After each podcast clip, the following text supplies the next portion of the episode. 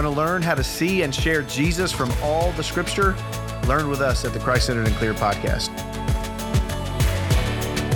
Welcome to the Christ Centered and Clear podcast. I'm Nate Akin. I'm joined on the podcast by Jon Akin and Josh Wredberg. We're continuing to work our way through the book of Hebrews, learning how Jesus is better than all things and also how to interpret the Old Testament in a Christ centered way. Before we jump into this week's episode, though, on Saturday, uh, Saturday, February 24th, Christ Centered and Clear will be hosting a one day conference on the book of Hebrews just south of Raleigh, North Carolina. Jon and Josh, along with myself, will be speaking at this conference. We'd love for you to join us. You can learn more and register at our uh, for the conference at our website, christcenteredandclear.com. Uh, last week, we began to look at Jesus as the great high priest in Hebrews 4 14 through 16.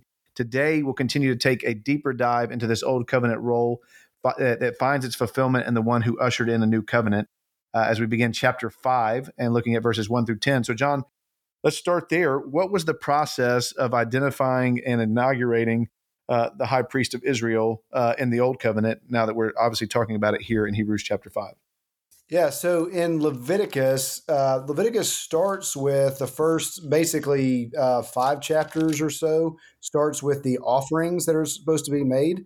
Uh, and then in order to make offerings, you have to have an offerer.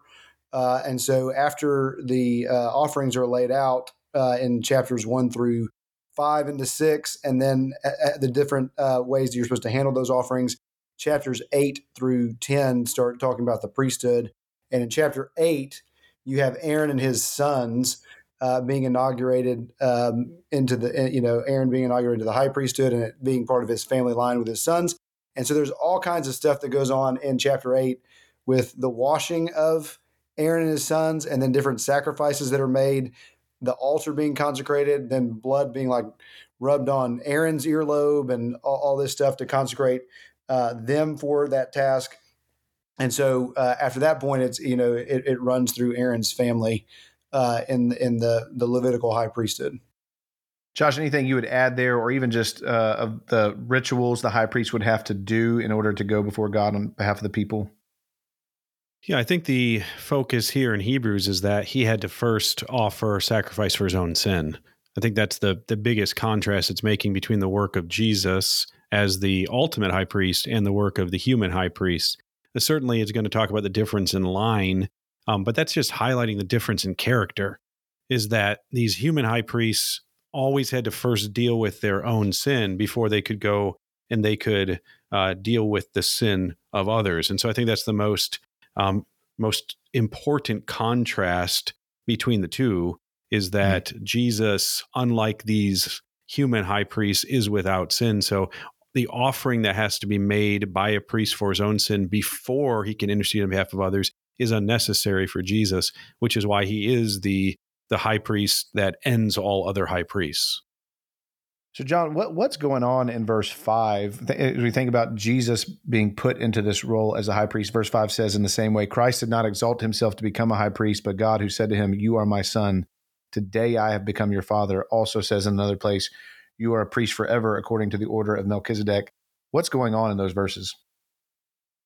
Well, obviously, Melchizedek is going to feature more prominently uh, in a couple of chapters, but what you have happening in chapter five, my, my understanding of this is ha- in, under the old covenant, for whatever you know reasons, the the the royal office and the priestly office were kept separate in many ways. Although David you know, does do some priestly like things and and and Solomon does some priestly like things.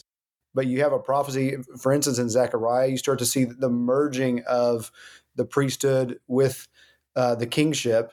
Uh, and so, so we're seeing that fulfilled in Christ here. So the Psalm two, "You are my son; today I've begotten you." That that yeah. royal language. He's the Messiah, and then this new priesthood, uh, not a Levitical priesthood, but after the order of Melchizedek, and so you have a merging of these two offices so that Jesus is going to be king priest. Uh, in the same way, and again, this is the this is the fulfillment of uh, him as the true Israel, right? That that this is a kingdom of priests. Israel's a kingdom of priests, and so you see those two roles being merged in Jesus. Hmm. Nate, along with that, one of the things that I think is significant is a high priest doesn't choose himself, right? So, I mean, we're in pol- political season and you have exploratory committees and you have these super PACs and all these things that select what they think is the best candidate.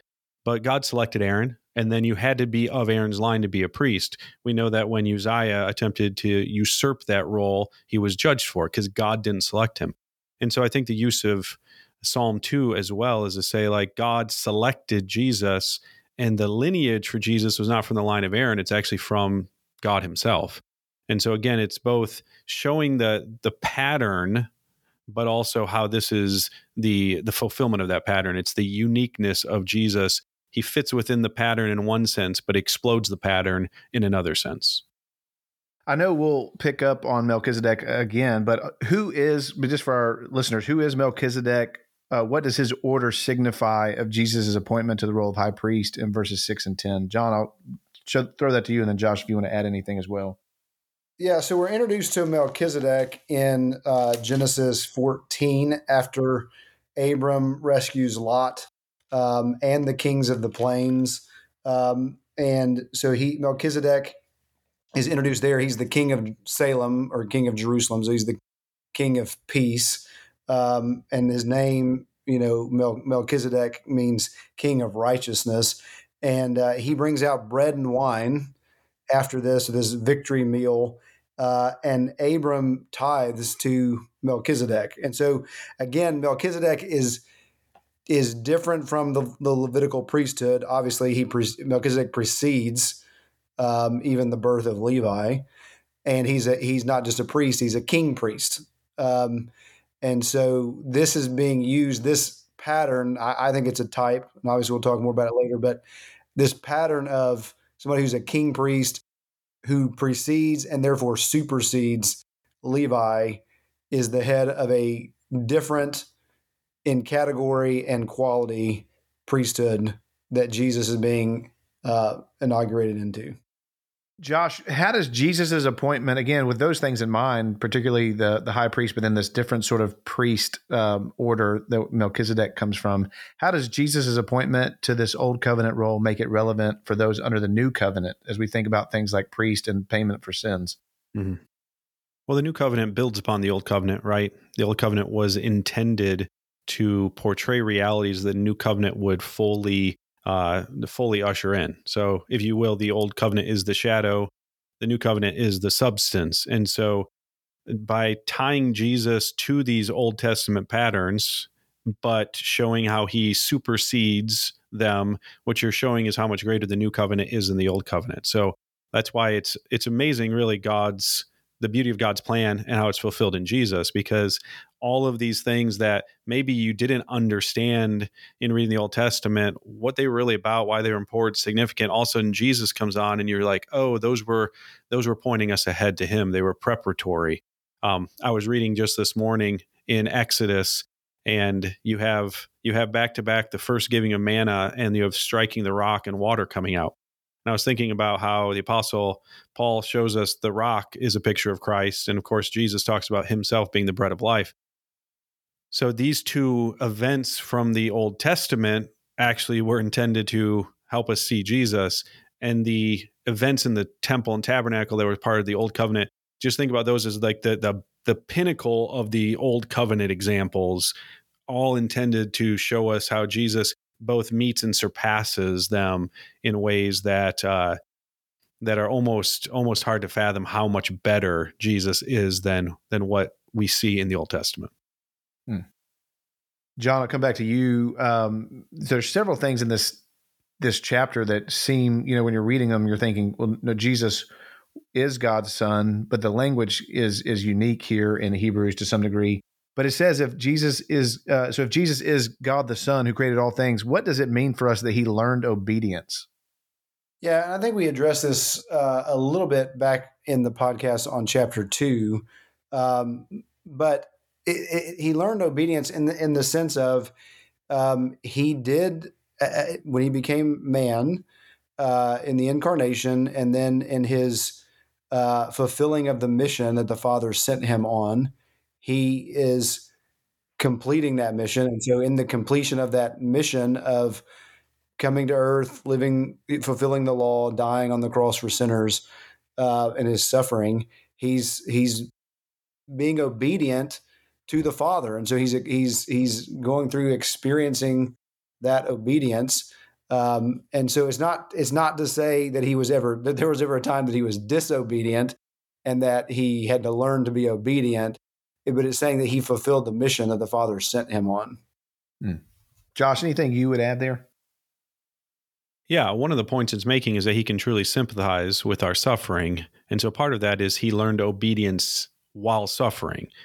In other words, Jesus never suffered before.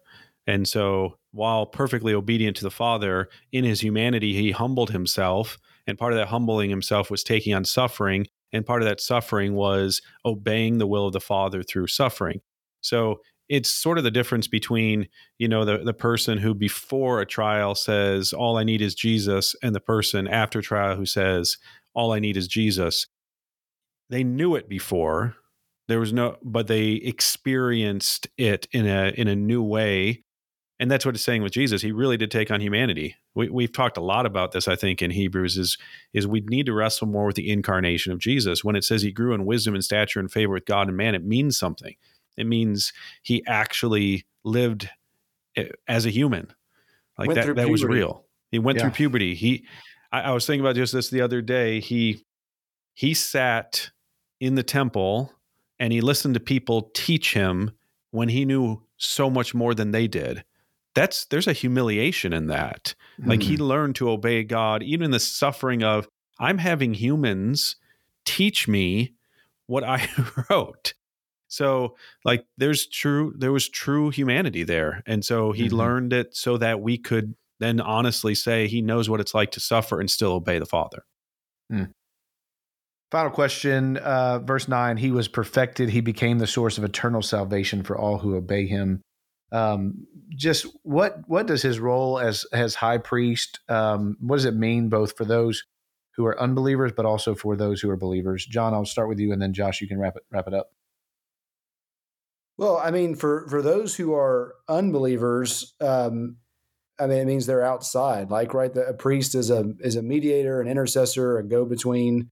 Uh, uses here the language of the source of eternal salvation, and so if you're uh, you're out, you're off, you know, off the source or whatever. Um, there's that that goofy commercial that's on right now during all the football games that people are making uh, you know memes about with the the the light socket that sings in in uh, auto tune or whatever, and and how he's missing the the charging the phone because it has such a long lasting battery.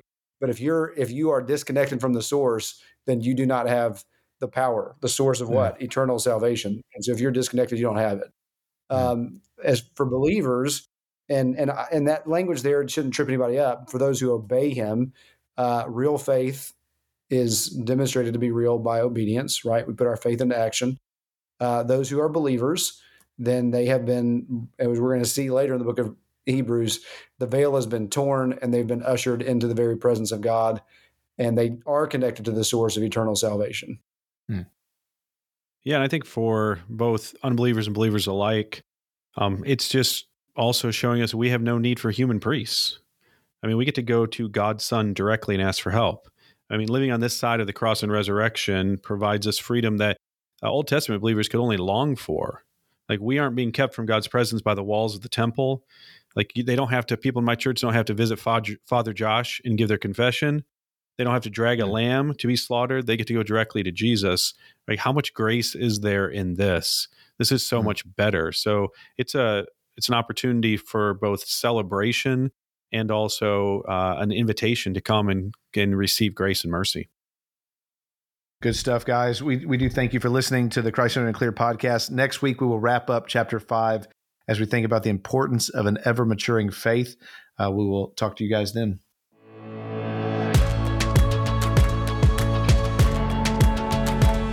Thank you for listening to the Christ Centered and Clear podcast. If you have questions, topics, or texts that you'd like us to consider for future podcasts, please contact us at podcast at christcenteredandclear.com. And please visit us at christcenteredandclear.com for more resources that will help you see and share Jesus from all of Scripture.